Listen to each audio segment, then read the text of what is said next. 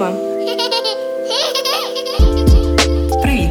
Ви слухаєте єдиний в Україні позитивний подкаст про усиновлення Мамо, я вдома, авторками та ведучими якого є Ірина Заремба та Євгенія Мегіш. Другий сезон подкасту Мамо, я вдома заради розвитку культури усиновлення та боротьби з сирітством у форматі руйнування міфів. Відкривайте свої серця та двері, слухайте на Spotify, SoundCloud, Google та Apple Podcasts. І традиційно, коли ви думаєте, чи готові усиновити, пам'ятайте, що жодна дитина не була готова залишитися без батьків. Привіт! Ви слухаєте єдиний в Україні позитивний подкаст про усиновлення. Мамо, я вдома авторками та ведучими якого є Ірина Заремба та Євгенія Мегріш. Це другий сезон нашого подкасту. Одинадцятий випуск, уявіть собі. Сьогодні, як і минулого разу, наш формат такий: три міфи від мене і три міфи про усиновлення від Ірини, а також наші суб'єктивні погляди та думки щодо цих міфів. Ми, як завжди, дякуємо Радіо Сковорода за допомогу у розвитку культури усиновлення в Україні. Робимо разом суперважливу справу. Дякуємо. І ну що ж, Ір, е, без довгих прев'ю. Починай. Yes? Окей. Е, я е, хочу сьогодні з тобою поділитися такими ем, міфами, які. Давай розберемо, міфи вони чи ні. Та? І от перша теза моя звучатиме саме так: е, дитина адаптується до нової сім'ї і не буде згадувати про біологічну родину. Звичайно, ми говоримо про ті кейси, коли дитина потрапляє в сім'ю усиновлювачів чи інших форм сімейного влаштування, яка в силу свого віку може пам'ятати про свої біологічні родини. І тут я скажу так: зразу з перших секунд це є міф. І якщо люди думають, що от в момент, коли там відбувається усиновлення, дитина переміщається додому, і дитина вже в новій сім'ї, то дитині, наче можна стерти пам'ять всього минулого, знаєш так, забудь, не говоримо, того не було, давай давай не згадувати. То, знаєш, на мою думку, е, найлегше е, завжди про це згадувати, це намагатись про це забути. Знаєш, це як в цьому е, моменті, типу, не думайте про білого ведмедя. Про що ви зараз думаєте? Всі думають про білого ведмедя, ніхто про нього не думав. Та? Тобто, намагаючись про щось забути, ти про це найбільше більше будеш згадувати. Тому тут однозначно є е, міф так думати і так починати стосунок і адаптацію дитини вдома. А, Мені е, вже як.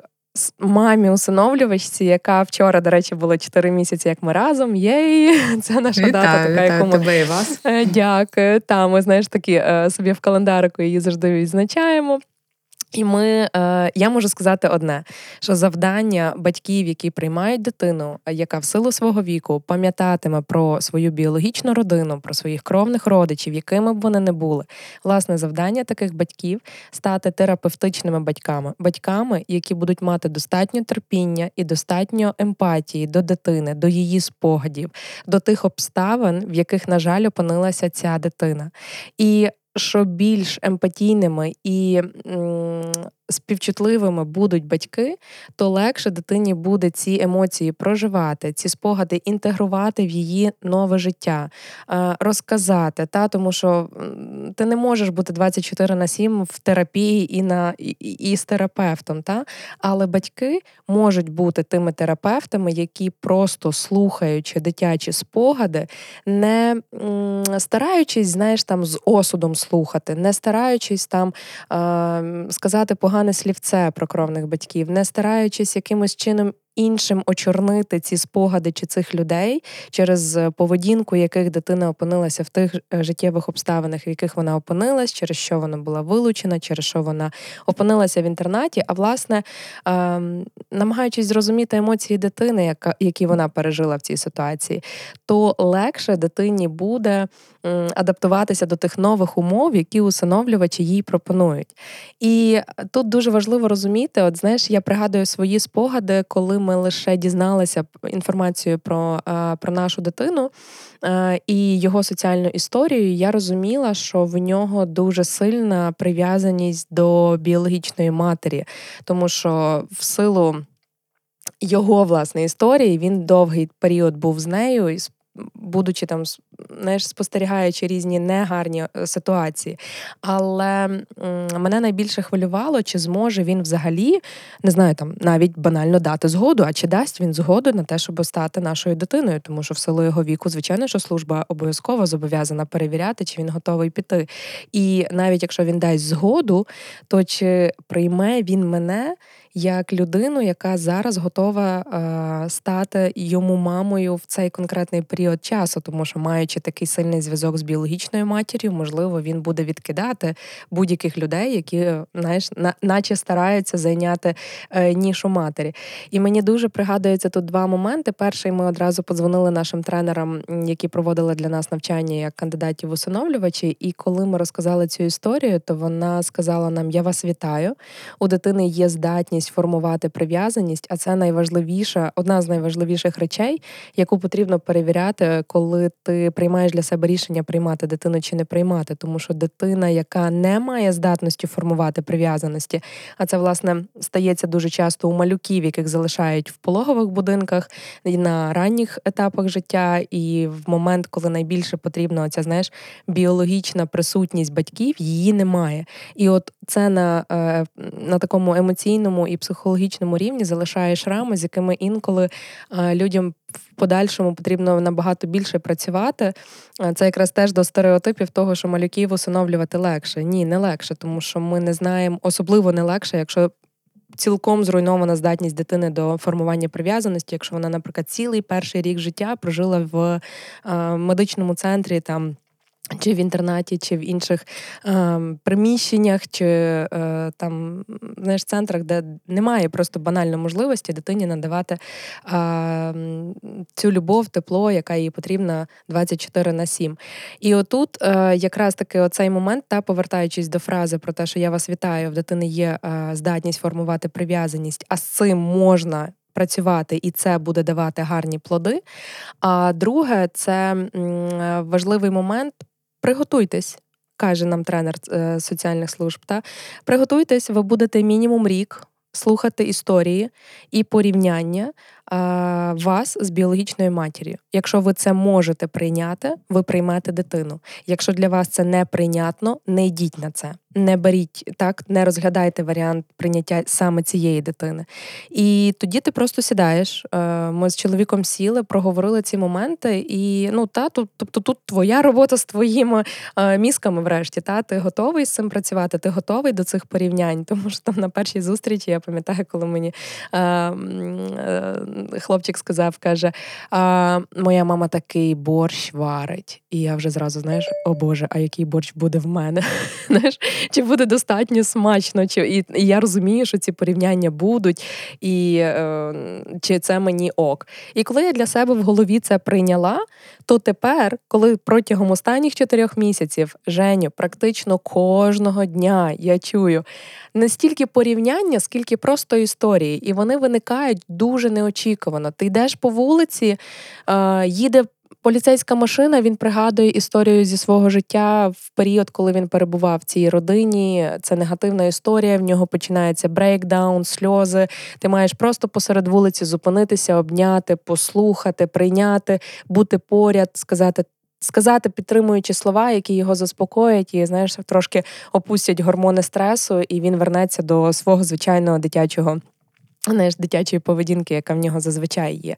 Там ти катаєшся на качелях, е, гойдаєш, а він розказує: Ой, а як мама мене гойдала, знаєш, там і там то-то, то-то, то-то. І якісь такі моменти там е, ми годуємо, а він такий: О, ти зараз годуєш, як мама мене годувала. І тут дуже важливо що мене це направду не дратує, мені цікаво мені цікаво, я не намагаюся скопіювати, я не намагаюся зайняти місце цієї людини, тому що я ніколи не зможу його зайняти. Ну це просто факт. Це це, ну, це так сталося. Не я є його біологічною матір'ю і ніколи не стану.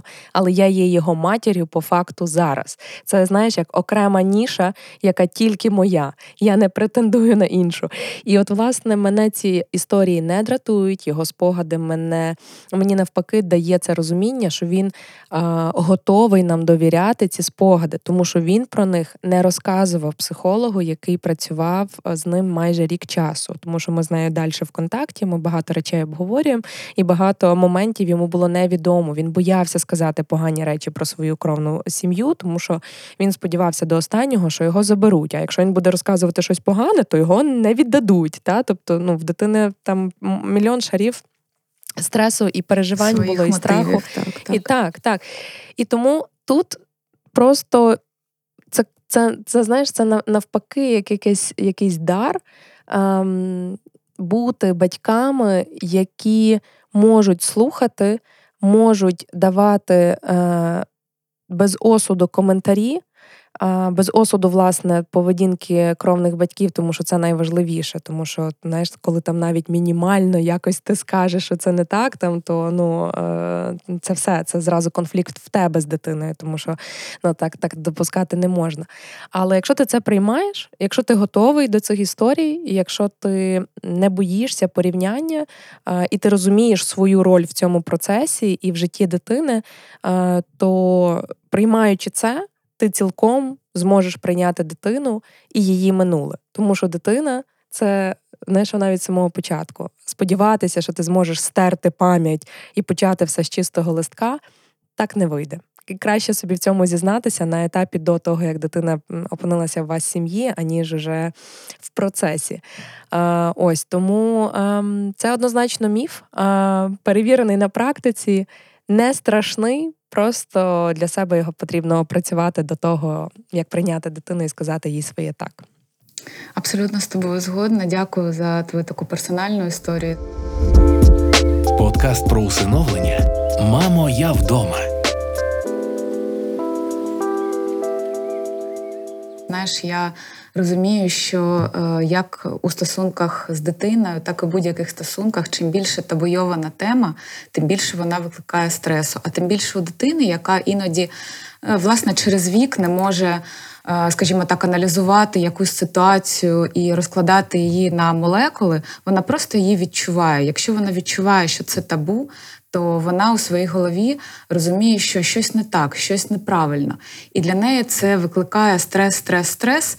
І, звісно, е, це не може привести до якихось добрих стосунків для формування прив'язаності, для формування відвертості, відкритості. Тому абсолютно з тобою згодна. Чим більше відкритості у стосунках, чим менше табу, тим тим легше е, формувати цю прив'язаність і будувати по цеглинці ці стосунки.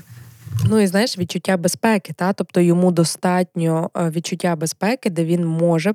Почати про це розказувати і знати, що це не потягне якихось негативних наслідків.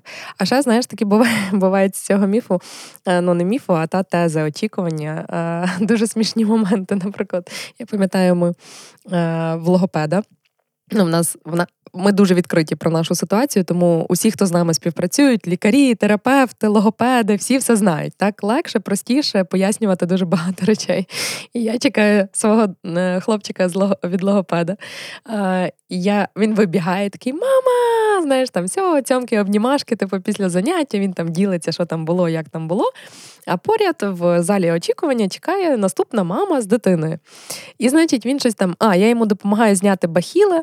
І він щось починає питатися, уточнювати, де в нього права сторона, а де в нього ліва. І значить, він каже: А моя мама мені казала, що ліва в мене сторона ось тут, а права ось тут. І тут треба було бачити вираз обличчя дамочки, яка сиділа в очікуванні свого свого часу для до логопеда, яка знаєш, така мама тут, а моя мама, і вона така, що взагалі тут відбувається?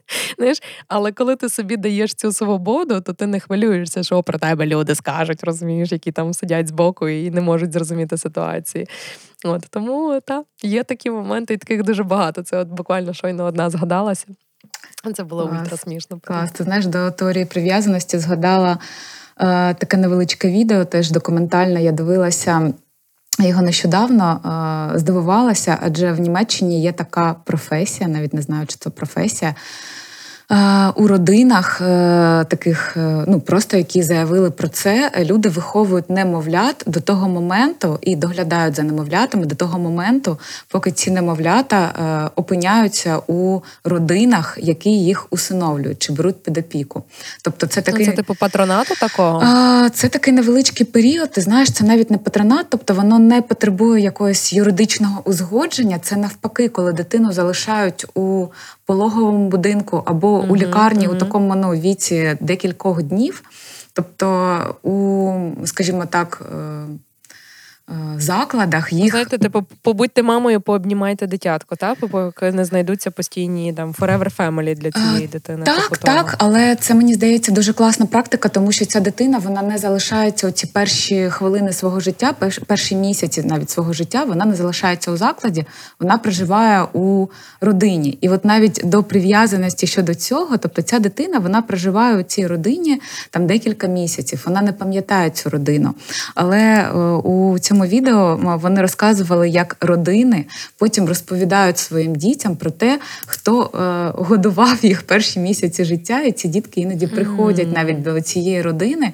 Це такий ну, чоловік та жінка літні.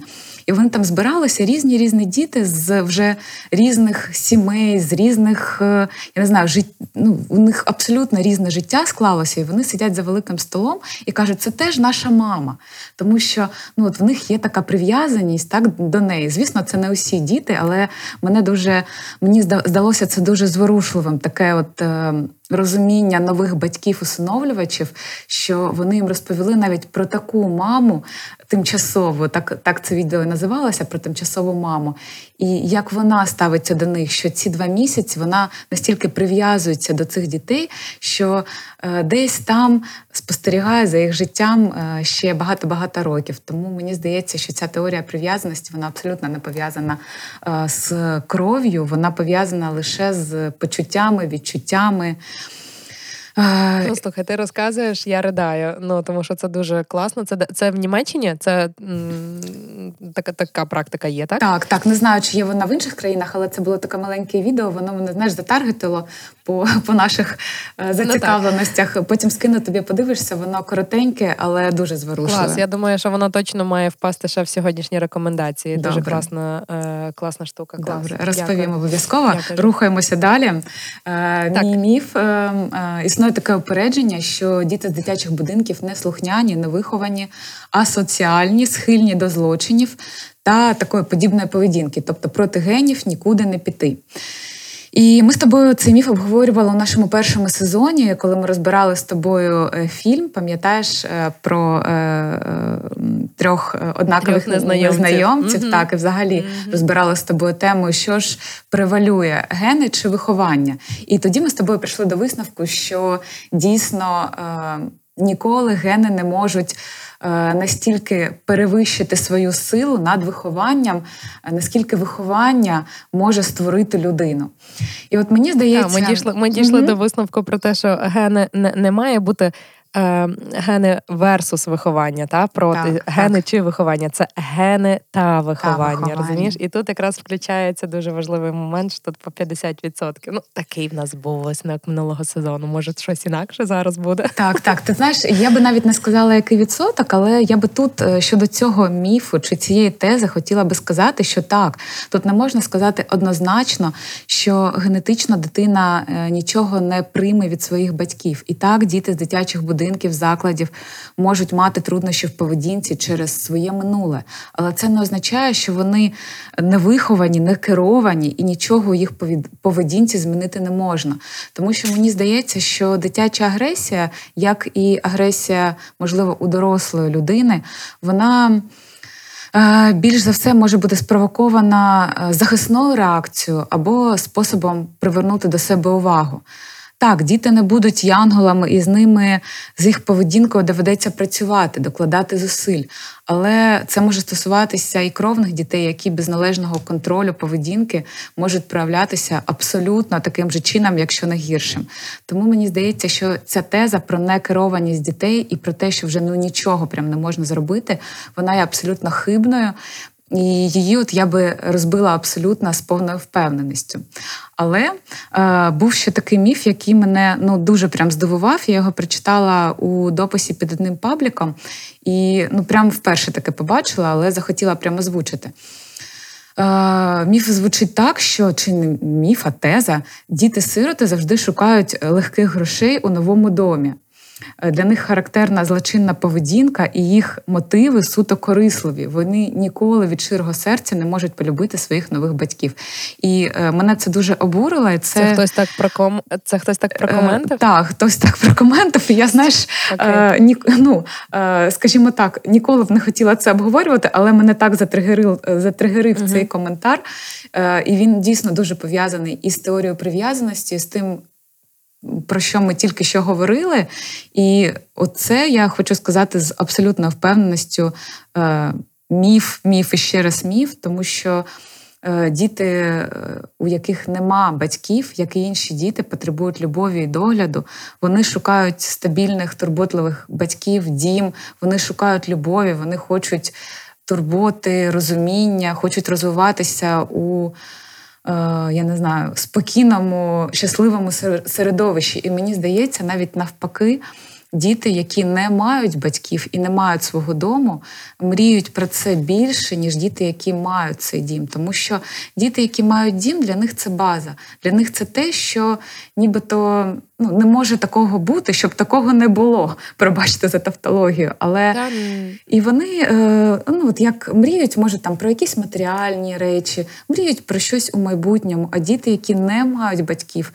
Е, спитай їх і пам'ятаєш, що ти е, ділилася з нами відео. Пробач, якщо розповім е, з якогось відкритого уроку Данилка, і там, де uh-huh, діти розповідали uh-huh. про свої мрії. Кожна дитина, майже кожна, казала про дім і батьків, дім і батьків. Вони не мріють ані про іграшки, вони не мріють ані про щось там ну, матеріальне, про що мріють діти. Знаєш, навіть там про собаку, про котика. Вони мріють про дім. Ну так, це ж знаєш, пам'ятаєш, і мені здається, ми вже неодноразово озвучували цю тезу, але я не втомлюся її повторювати знову і знову. Це коли досліджуєш питання того, як розвиваються діти, які е, живуть в сиротинцях, е, то психологи коментують в дитини базово, якщо дуже так знаєш, спростити без будь-яких термінів, базово є два стани. Перший стан е, мама поруч, я в безпеці, я досліджую світ. І другий стан Мами нема. Де моя мама? Я шукаю маму. Дитина не здатна досліджувати світ і відкривати всі свої таланти, коли вона в стані постійного стресу, відсутності відчуття безпеки, бо вона шукає свою маму. В неї постійно весь ресурс іде на те, що де моя мама, де мій дім, де мої батьки. І цим цим підводиться та все все вище сказано тобою, тому що дитина просто перебуває в цьому другому стані.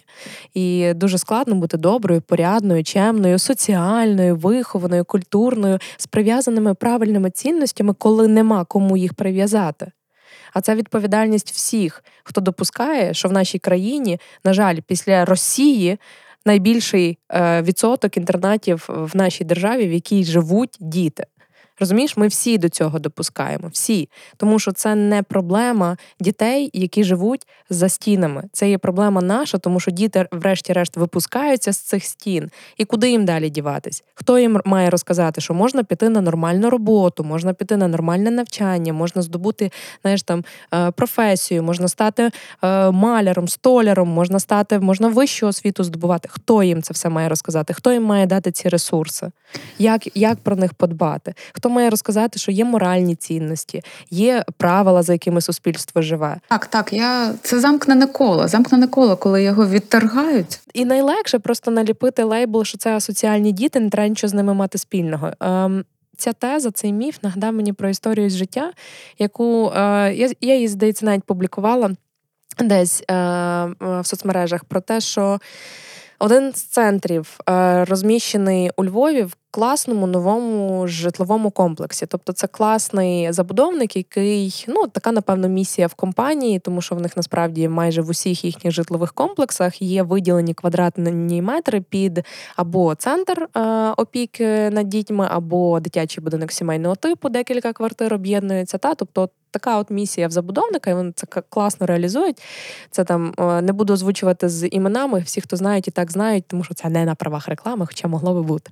І вони відповідно е, вони е, розмістилися в одному з класних сучасних житлових комплексів. Розмістили там центр опіки для дітей і підтримки сімей, які опинилися у складних життєвих обставинах. Тобто там у звичайному класному сучасному е, житловому комплексі класу там бізнес е, проживають діти.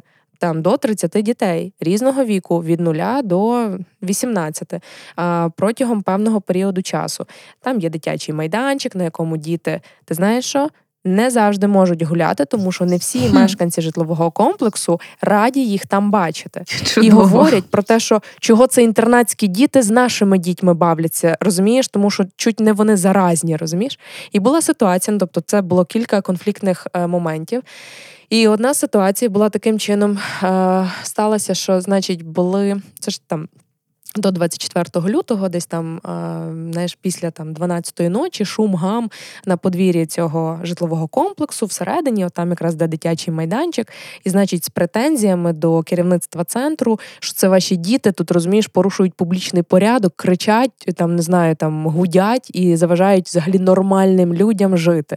Як з'ясувалося потім, Жодної дитини не було в той час на цьому майданчику. Це були діти з інших сімей, цих сімей, які проживають в цьому житловому комплексі. Це були сімейні діти, які робили порушення публічного порядку. Але через стигми, які є, все це діти з інтернату. Це оці діти, розумієш, е, шкодять.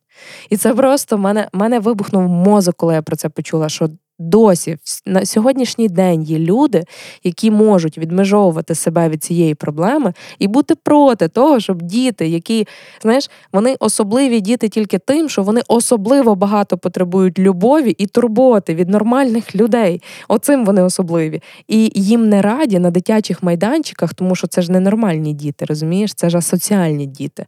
А чого вони асоціальні? Тому що туди е, поміщаються діти, вилучаються з сімей, які опинились в складних життєвих обставинах. І це не завжди, знаєш, там. Е, Складні життєві обставини не за вибором. Це практично завжди за вибором. Це майже в 90% алкоголь. Розумієш? І потім, коли розміщаються всякі точки в парках в нашому місті, які так і називаються, розумієш, п'яні точки в парку публічному, і продається алкоголь в парку, де з дітьми гуляєш. Ніхто не задумується про наслідки, які це може призводити до того, що діти це бачать, до того, що люди розпивають алкогольні напої в публічних місцях, про те, що це порушується кодекс про адміністративні правопорушення. Нікого нікого не хвилює це питання, ніхто не бачить масштабнішої проблеми в продажі алкоголю в найбільшому парку в місті. Розумієш?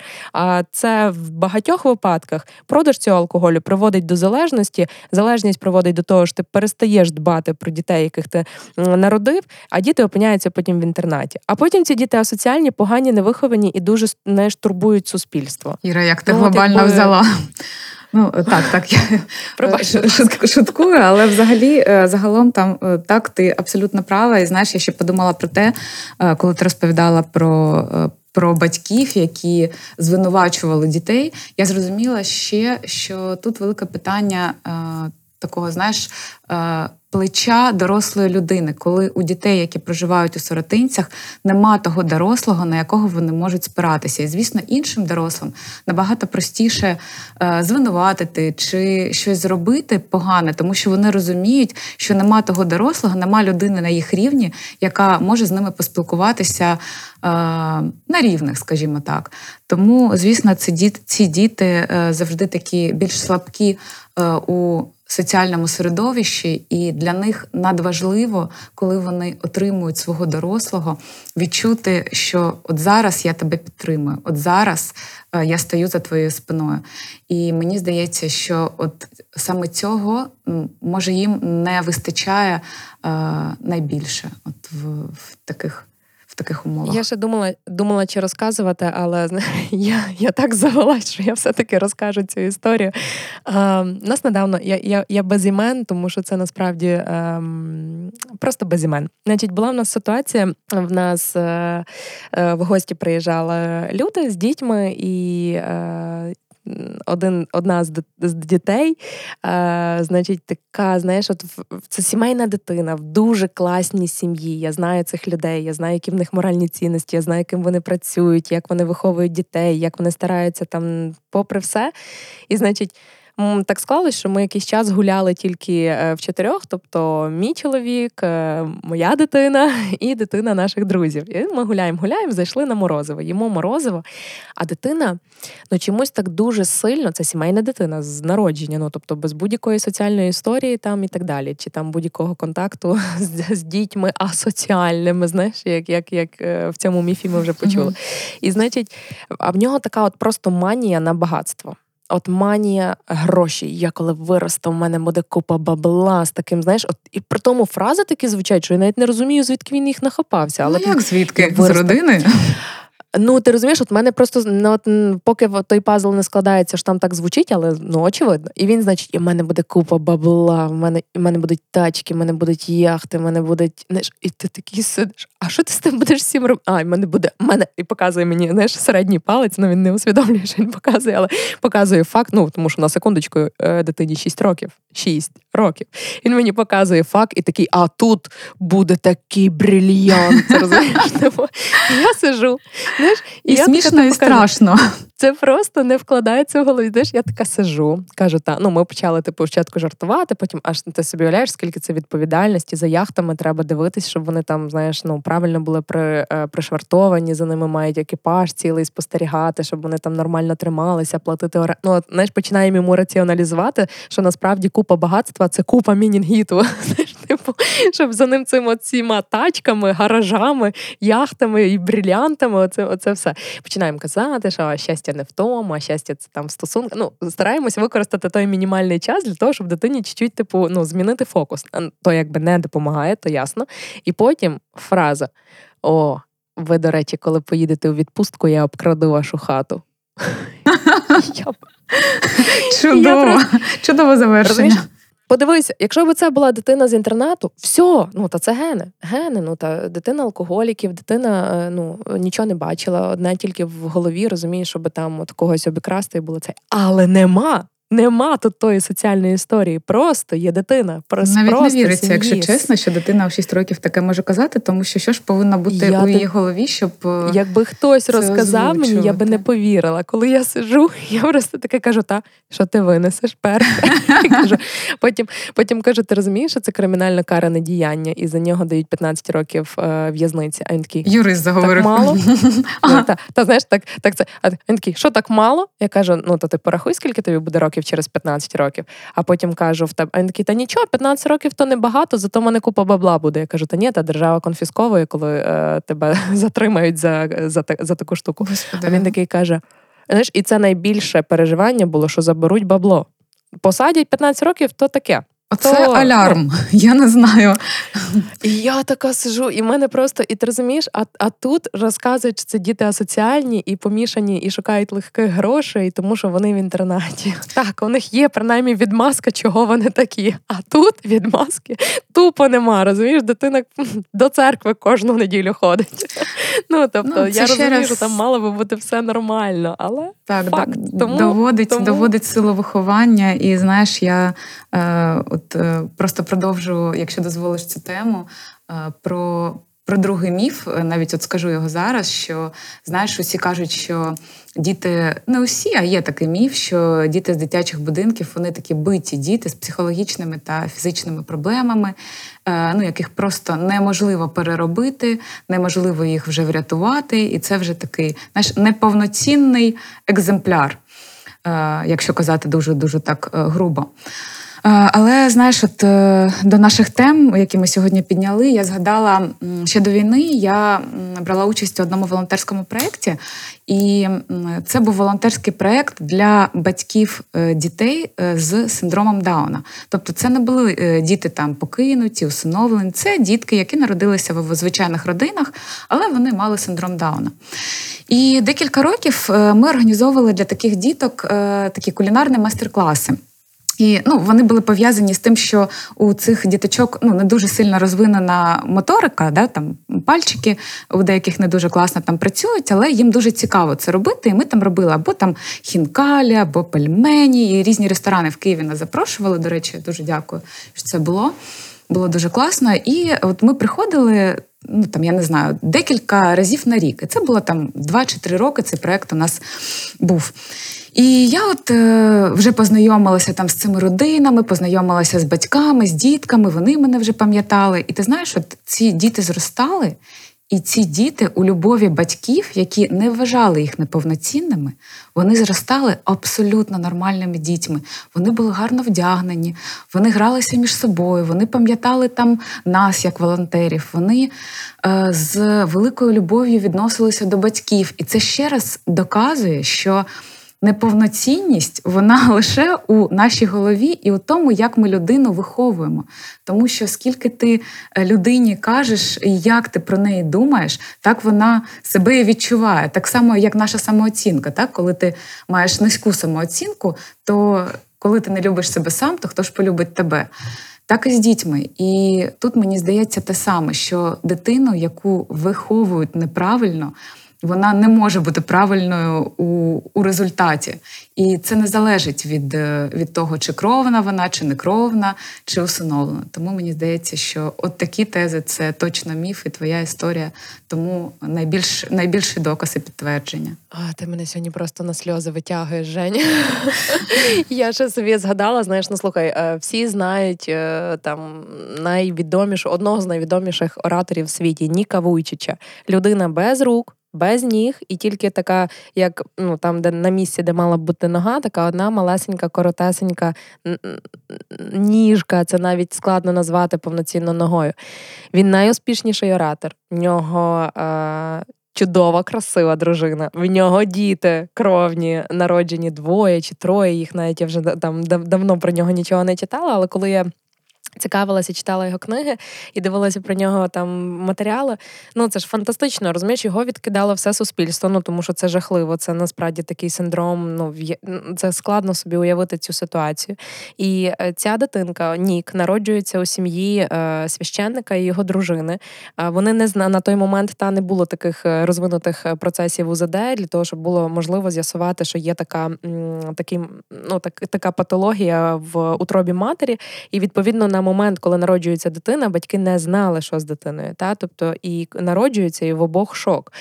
Але тим не менше люди прийняли його. І коли там в подальшому в школі його відкидали, діти знущалися. Ну бо діти це в принципі найбільш жорстока категорія людей. Та і ем, і оце все. То єдиними, от як він завжди каже, єдиними людьми, які я знав, що приймають мене як є, і не просто приймають словами, а приймають всіма своїми діями, це були мої батьки. Це була моя мама, і це був мій тато, які казали, незважаючи ні на що, ти все можеш, ти все вмієш, ми тебе любимо. Ми ми тут, ми для тебе.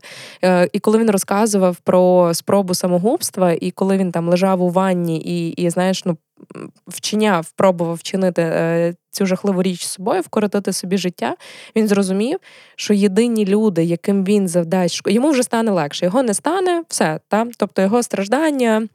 І соціалізація це все перестане існувати, йому стане простіше. Але люди, які його люблять, мама і тато, будуть сильно страждати через те, що він робить зараз. І його це витягнуло. Він, на щастя, не вчинив того, що намагався вчинити. І це просто, знаєш, от ще раз нагадує, що е, люди можуть стати всім, і, і, і навіть люди, в яких немає рук, немає ніг, а вони подорожують по світу, катаються на серфінгу, пишуть книги. Він, до речі, так друкує, що я заздрю швидкості його друкування. Розумієш, коли про нього там дивилися ролики, така, боже, як він це швидко робить, тою маленькою ну, частинкою ноги, яка в нього є. І народжують здорове потомство. Ну, от просто, типу. Я без, безперечно впевнена, що це от підтримка, любов батьків, яка сталася. Віддали б таку дитину в е, інтернат для дітей недорозвинутих, і все. Ну існував би, лежав прикутий, дожив би там до якогось віку, та й все. Ну якби ніхто ніколи би і не дізнався про таку особистість, яка надихає мільйони, просто мільйони своєю роботою, своєю історією, своїм прикладом. Тому Моя Любов тема- має значення. Так, так. Не гени, любов Абсолютно, і да. виховання мають значення. Ми є тими, як ми про себе думаємо, це точно. Тому а думаємо ми про себе так, як нам про це сказали колись. І знаєш, як психологи 100%. кажуть, що кожна дитина має про що розповісти психологу про своїх батьків, то наші, наші батьки дійсно формують і закладають нас дуже дуже багато. Тому е, це ну абсолютно не можна недооцінювати у і у кровному батьківстві, і у батьківстві з усиновленням. Ну що ж, давай рухатися далі. У нас час так спливає. Другий сезон подкасту Мамо, я вдома у форматі руйнування міфів. Рухаємось далі. У мене насправді якраз підготовлений друг, другий міф був про те, що діти не контрольовані і небезпечні. Я думаю, що насправді ми стільки приділили цьому увагу, та і про те, що ці діти асоціальні і в них погана поведінка. А, тому не будемо зупинятися. Ці міфи розбиті просто як е, знаєш, типу, як хвиля об камінь. Все нема, і це абсолютно стовідсотково міфи. А, не варто поширювати таку інформацію, тому що вона геть не відповідає дійсності. А я трошки переключу наш е, фокус власне з дітей і е, розкажу тобі про міф, який я назвала і сформулювала саме так: як тільки я почну процес усиновлення, дороги назад немає. Та, тобто багато людей, коли розглядають для себе опцію усиновлення, думають, ну от все, я зараз почну збирати документи, зараз я прийду в цю службу у справах дітей і капець. Ну тобто, це вже це вже знаєш такий комітмент, де дороги назад немає. Це однозначно є міф, тому що процедура усиновлення, як ми вже дізналися, не є простою. Вона тривала у часі, вона має кілька етапів.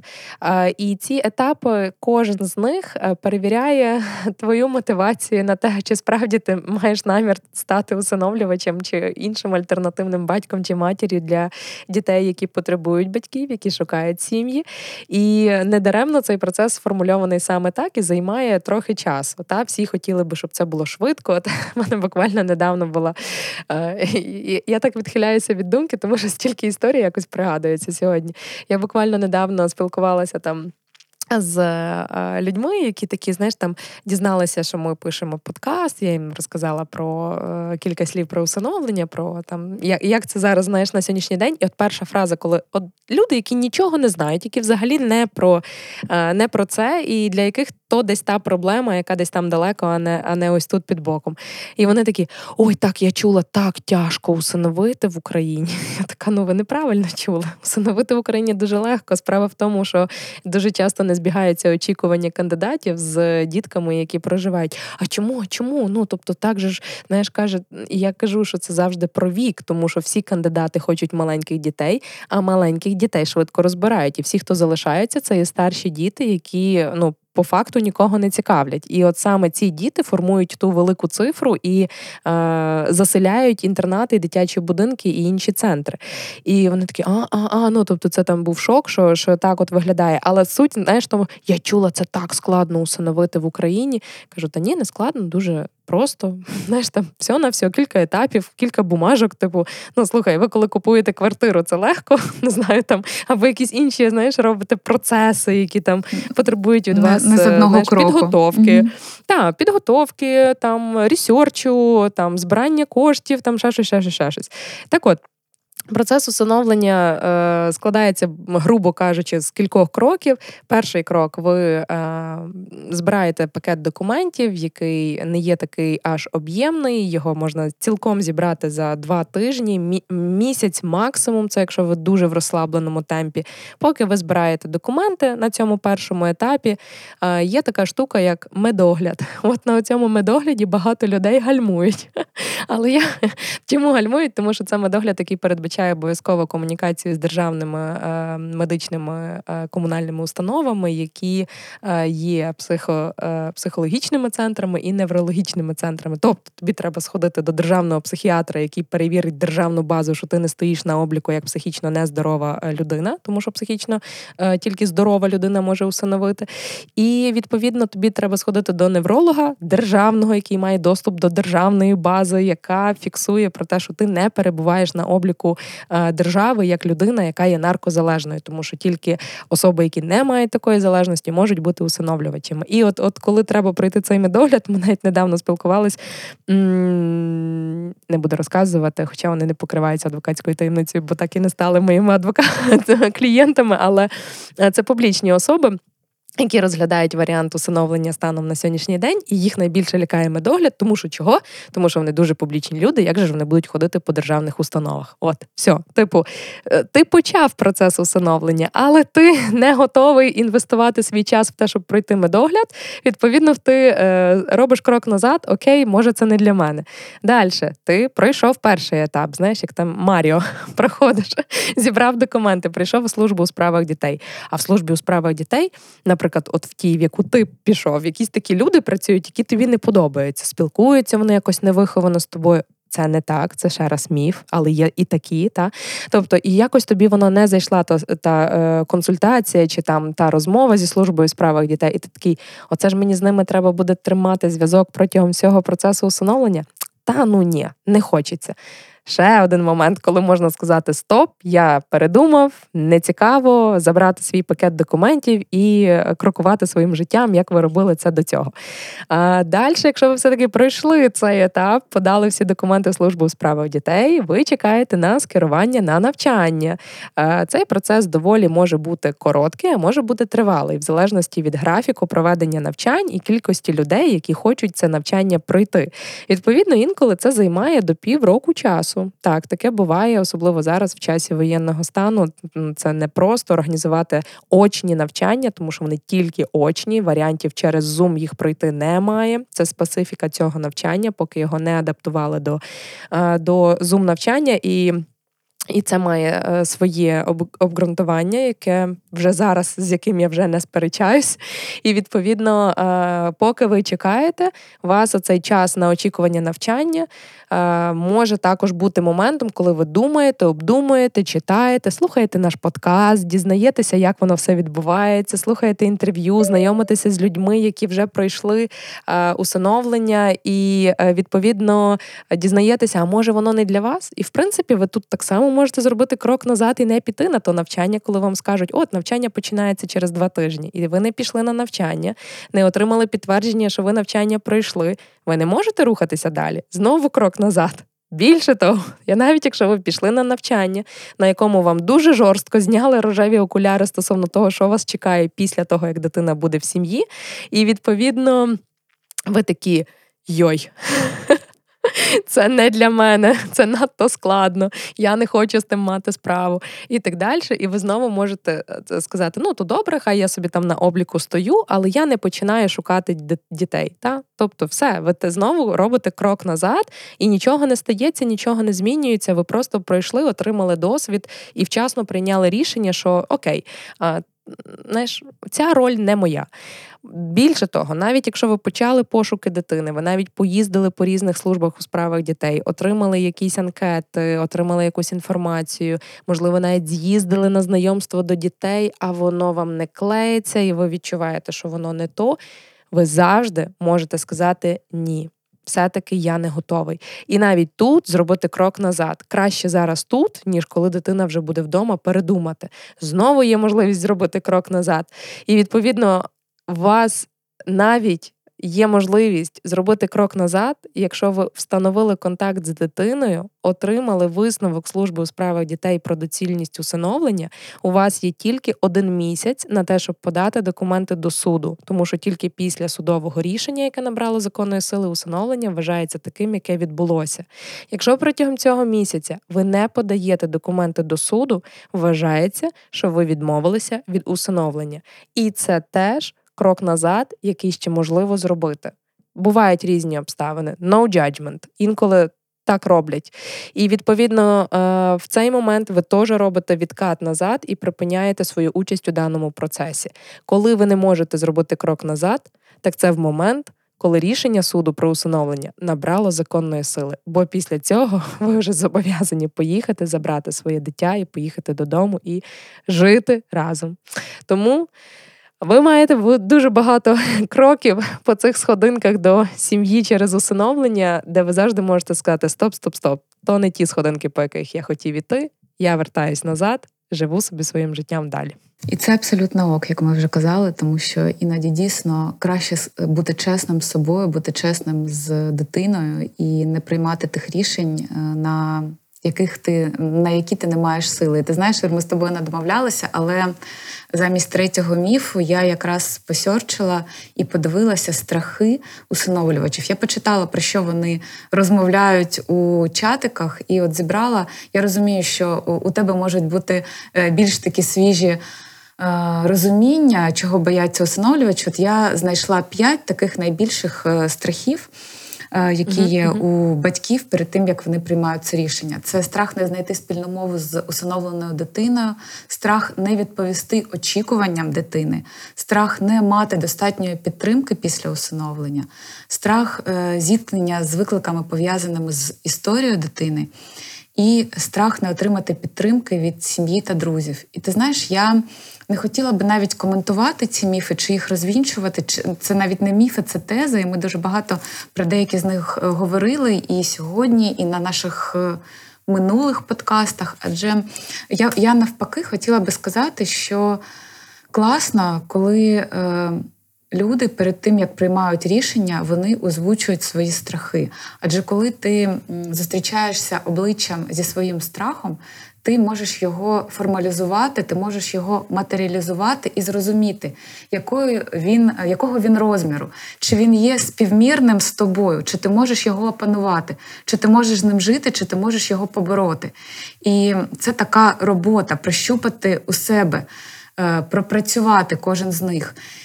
І мені здається, що чим більше страхів е, людина може прощупати у себе, тим більше вона може розібратися в собі, і це буде, е, мені здається, найбільш е, таким підходящим ключем для отримання відповіді, чи готові ви до усиновлення або ні, і потрібно на будь-якому етапі, на якому б ви не знаходились, сказати ні. Я зараз роблю стоп, і, можливо, повернусь до цього потім. От е, ну я знайшла такі страхи, і мені здається, що от вони абсолютно відповідають тому, що відчувають батьки перед тим, як приймають це складне, але іноді таке доленосне рішення. О, вона дуже класна. Але тут я перекладаю свої особисті. Дивись, залишається доповнити оці страхи тільки таким такою класною історією, яку ви можете прочитати е, там ширше, детальніше в книжці е, Олега Романчука Сім'я що зцілює. Олег Ромачук, здається, Олег Ромачук. Одним словом, сім'я, що зцілює книжка, загугліть, вона точно є, е, свіча до її публікує. І значить, там писало про те, що це насправді була теза одного з прийомних батьків е, або батька-вихователя, та тобто або прийомна сім'я, або ДБСТ. І значить, він писав про про що? Каже: дивіться, якщо ви боїтеся приймати дітей, ну, типу, коли ви там готуєтеся приймати дітей, то е, є один спосіб перевірити, чи ви справді готові чи ні берете свій самий офігенний сервіс, який стоїть в хаті. Берете, підходите і розбиваєте чашку, тарілку, whatever, та? Тобто частина цього сервізу, який вам там не знаю, або в спадок перейшов, або він дуже дорога китайська порцеляна, чи чи ще щось. Якщо ви можете розбити, позамітати і жити спокійно з тим, що тепер немає там частини сервізу, окей, ви, в принципі, думаю, можете можете рухатися далі. Та? Тобто, навіть та, тобто, це не просто якісь ефемерні страхи, це от страхи, що дитина прийде, почне нищити твоє майно. От ти готовий з цим жити чи ні? Тому що, ну там, е, на прикладі цього сервіза, ти дуже чітко можеш це собі для себе дати відповідь чесну. Та тобі окей без цього сервіза, чи цей сервіз тобі настільки дорогий, що ти ту дитину потім захочеш просто тріпати за те, що вона таке зробила, розумієш? Тому що ну воно для тебе має якесь там особливе сакральне значення. А якщо ти готовий і з цим можеш жити далі, окей, good luck. Прикольна вправа. Класно. Ну е, до речі, від книг е, я пропоную переходити до нашого бліца, тому що він якраз давай. Бліц про усиновлення. Ваші питання, наші відповіді. Ну що ж, е, давай тоді я почну. Е, з тебе вже була книжка, але я сподіваюся, що від тебе буде ще одна, ага. а може не одна. А я сьогодні е, не буду рекомендувати, але скажу про книжки, про які я дізналася. Про книжки Е, є серія з двох книжок Каріни Саваріної. Вони називаються Невагітна та продовження мам. Це українська е, авторка. Вона написала ці дві книжки. Саме продовження книжка, яка називається Мам, вона саме про усиновлення.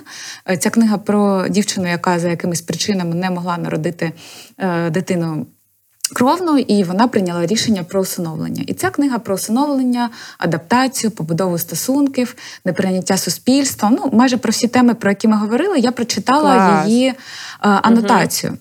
Але ти знаєш, угу, ця е, книга або навіть книг, книги дві, вони мають дуже такі неоднозначні відгуки, тому я би не сказала, що я їх раджу читати як книги, які класні, і їх сприймати як підручник, чи як щось таке, на що потрібно звернути увагу. Але мені здається, що будь-які приклади життя, а їх не так багато цих от книжок, які прицільно розповідають про.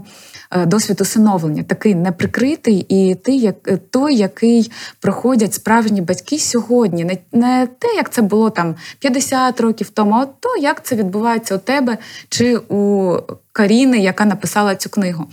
І якою б поганою вона не була, ця книга чи гарною, е, це буде прикладом, це буде досвідом.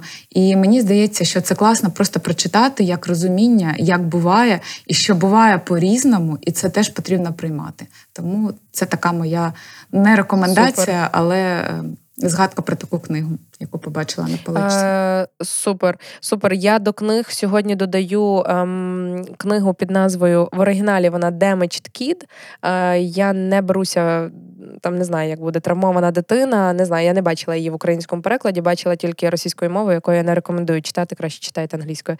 Ось, але е, є багато її книг. Е, хто така Кеті Глас? Це авторка, яка написала десятки книг про свій досвід патронатної виховательки. Вона сама британка. Вона понад 100 дітей прийняла через її родину. Пройшло понад 100 дітей, які опинялися в складних життєвих обставинах. Тобто, якщо там це фостер-мама на українські реалії, це найбільш ближча форма до власне патронатства, та тобто, де дитина перебуває від кількох днів чи там тижнів, місяців до року, а то й кілька років в родині, в залежності від обставин. Ця книга була рекомендована нам під час навчання як книга, яку е, нам пані Ярослава так класно сказала, каже: дивіться, книжка тяжка книжка, яку не не всі можуть закінчити читати, тому що ти не можеш до кінця собі уявити, що це реальна історія реальної дитини, реальної патронатної виховательки, яка мала досвід. Але якщо ви подолаєте цю книжку до кінця, і не стільки з точки зору цієї жахливої історії, яка сталася з дитиною, яка є. Е, центральною е, особою цієї книги, а власне будете дивитися на реакції мами, як вона вела себе і як вона е, реагувала на ту чи іншу поведінку історії, які їй доводилося слухати від цієї дівчинки, то ви, якщо ви подолаєте цю книжку і, власне, будете читати її з прицілом на вивчення реакції в різних історіях, в різних ситуаціях, ви будете готові практично до будь-якої ситуації, з якою ви зіткнетеся, коли дитина у вас буде вдома. Я тобі скажу так: я книжку прочитала, я книжку прослухала в аудіоформаті. Це звіздець, що таке взагалі може бути. І це просто неймовірний скарб для людей, які справді хочуть стати добрими батьками для дитини, яка мала травматичний досвід у своєму житті, тому що. Від цієї реакції, от тільки знаєш такий спойлер, тільки один можна навчитися терпінню і толерантності практично до будь-якої ситуації, в якій ви опинитеся. І я дуже рекомендую її книгу. Цю це от така, знаєш, та, яка мене найбільше вразила. Але насправді в неї є дуже багато книг про інших її дітей, про інші історії з іншими акцентами. Я зачитуюся. Коли я не знаю, що читати, я просто йду на на Kindle, шукаю нову книжку Кеті Глас, і я читаю, і я щось дізнаюся нове, і розумію, що травматичні історії дітей це не лише в Україні. На жаль, це історія всього людства, і в кожній кожній країні вони просто так чи інакше. Виникають, і люди дорослі по-різному з цим працюють, і система дає можливості все-таки для кращої адаптації дітей до дорослого життя.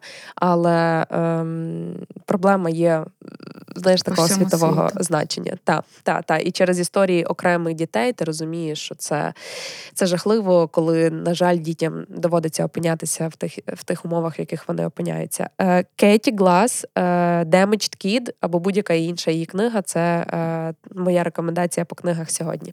Клас, дякую, дякую. Я теж, е, теж хочу почитати. Е, Ну що ж, тоді е, до фільмів. Я Мгм. дещо схитрувала, але не знаю, чи схитрувала чи ні, тому що якщо ви, наші слухачі, з нами з першого сезону нашого подкасту, то можливо ви згадаєте, що я про цей фільм вже розповідала. Ага. Але мені дуже захотілося, тому що знаєш, ті, хто з нами з радіо Сковорода, е, вони е, не змогли послухати про цей фільм. і, Можливо, е, десь його пропустили. А мені дуже хочеться його порекомендувати. Цей фільм Ага. називається Лев. Такий драматичний фільм, знятий за книгою Довгий шлях додому. Так, і він розповідає про хлопця з Індії з маленького містечка, який згубився у віці п'яти років, і потім е, був усиновлений подружжям з Австралії. І загалом ця історія не тільки про усиновлення, більшість її про те, як е, цей хлопець потім у своєму дорослому житті намагається знайти своїх біологічних батьків. Пробачте за спойлери, але. Ця історія вона заснована на реальних подіях. Я дивилася цей фільм двічі. І е, давно-давно, а потім вже у такому дорослому віці, і вже тоді, коли ми займалися темою усиновлення, писала цей подкаст, і мене дійсно вразили деякі моменти цього фільму.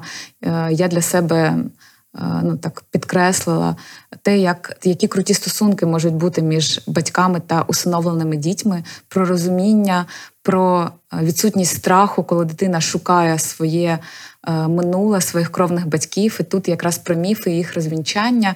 І найбільший, е, може, зі страхів, з яким стикаються батьки-усиновлювачі, так що ти знайдеш кровних і перестанеш любити мене. І тут цей міф, звісно, як ми з тобою сьогодні казали, розбивається, адже ми любимо не кров, ми любимо не гени чи генний матеріал. Ми любимо людину, ми любимо її відчуття, її вчинки, Стосунки. стосунки, Мгм. її відношення до себе. Ось і такий сильний момент, про який я також казала минулого разу. Це от хочу його прям теж процитувати знов про розмову хлопця з мамою, де він каже, що мені жаль, що ти не народила дітей. А вони е, ця родина вона усиновила двох різних дітей. Е, Що ми не були чистими листами, ми з минулим. І вона відповідає, що я не хотіла народити у світі і так багато людей. Ми хотіли зробити щось більше. Це свідомий вибір, дати вам шанс на краще життя. І це Женя, перестань. Я сьогодні просто сплачуся. Я просто ти говориш, а я бачу перед очима цю сцену, і цю ж маму грає Ніколь, Кідман. Так, так. І як вона це відіграє, і як вона оцей їхній діалог, це щось просто фантастичне. Ну це реально крутезний фільм, який я рекомендую навіть всім, просто хто навіть не хоче усиновлювати. Це класний, глибокий, цікавий фільм, який розказує там історію взагалі, як губляться діти в Індії. Це взагалі катастрофа. З цим насправді працює ЮНІСЕФ вже багато років, власне, про. Е, Для допомоги дітям, тому що там ну це взагалі катастрофа. Я коли це все побачила, я думаю, oh my God. Ну, типу, Так, тому Ну. е, я дуже люблю цей фільм, дуже люблю акторів, і дійсно теж е, от його я рекомендую дійсно навіть тим, хто не замислюється про усиновлення. Це просто про добро, про добрі стосунки, і саме от стосунки між батьками і дітьми в будь-якому е, їх розумінні і сенсі. От його я рекомендую.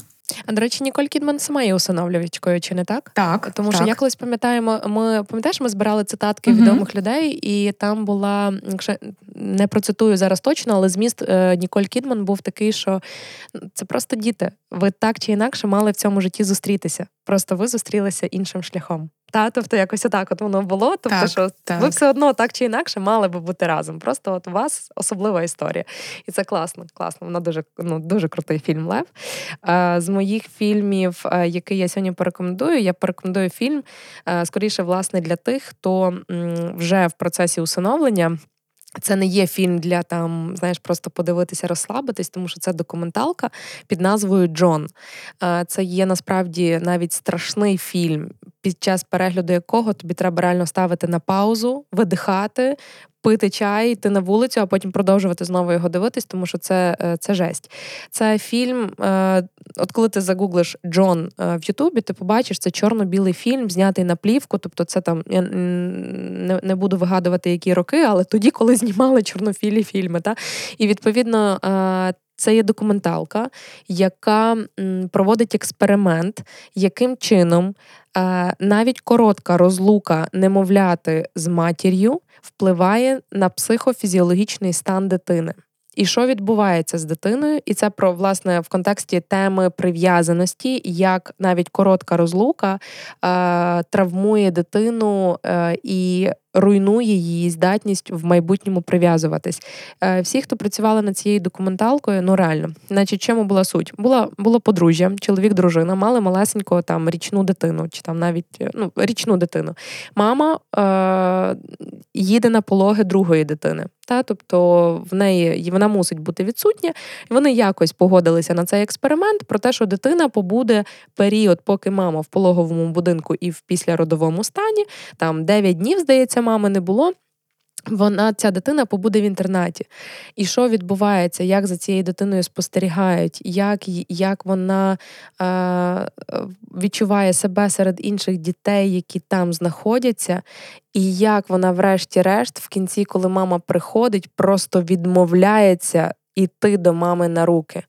Це так страшно. Там просто дуже багато моментів. Та? Тобто там знімають і коментують. Зараз з відбувається то-то, то-то. Оце, власне, той фільм, який радять дивитися, коли ми проходили навчання усинов... Е, усиновлювачів, як е, розуміння, що буде відбуватися з дитиною, яку ви берете в сім'ю, яку ви яку покинули в пологовому будинку. Та Тому що навіть там дитина, яка народилася в сім'ї, яка в складних життєвих обставинах, ту дитину забирають, вона кудись переміщається, все-таки та мама десь є чи той та ну як якось відбувається. Та а тут, власне, що відбувається з малюком, якого залишають з немовлятком, якого залишають в пологовому будинку, і як взагалі в нього потім розвивається е, його ну, знаєш, як взагалі ця дитина розвивається, і як це впливає на цю прив'язаність. І це просто це дуже складний матеріал, який я рекомендую усім, хто в процесі усиновлення вже зараз, е, тому що про це треба знати, розуміти і брати до уваги, коли ви в подальшому будете працювати з поведінкою дитини, і е, навіть ще до того, як будете працювати з поведінкою дитини, скоріше навіть вивчаючи соціальну історію дитини і думаючи, що усиновлюючи е, малюка, е, ви даєте чи там обираєте найлегший шлях у в усиновленні, тому що це далеко не так, якщо власне в дитини є такий досвід першого періоду свого життя проживання без е, теплих обіймів, без людини, яка постійно знає 24 на 7. Документальний фільм Джон. Успіхів і терпіння переглянути цей матеріал. Ух, дякую, дякую. Ну що ж, е, моє останнє е, ще на сьогодні. Це насправді ти про про це вже сказала, коли розповідала про фільм Лев, тому що дійсно є окремий реальний проект ЮНІСЕФ, який допомагає дітям Індії. Він так і називається е, Project Lion. І я б хотіла розказати, е, не розказати, а просто згадати про нього е, усім, хто цікавиться. Цією темою, хто хотів би зануритися в неї глибше, Е, залишимо посилання. Можливо, вам буде цікаво, можливо, ви захочете долучитися. І це якраз знаєш ще раз про те, що діти вони діти по всьому світу, і у кожній країні є свої проблеми.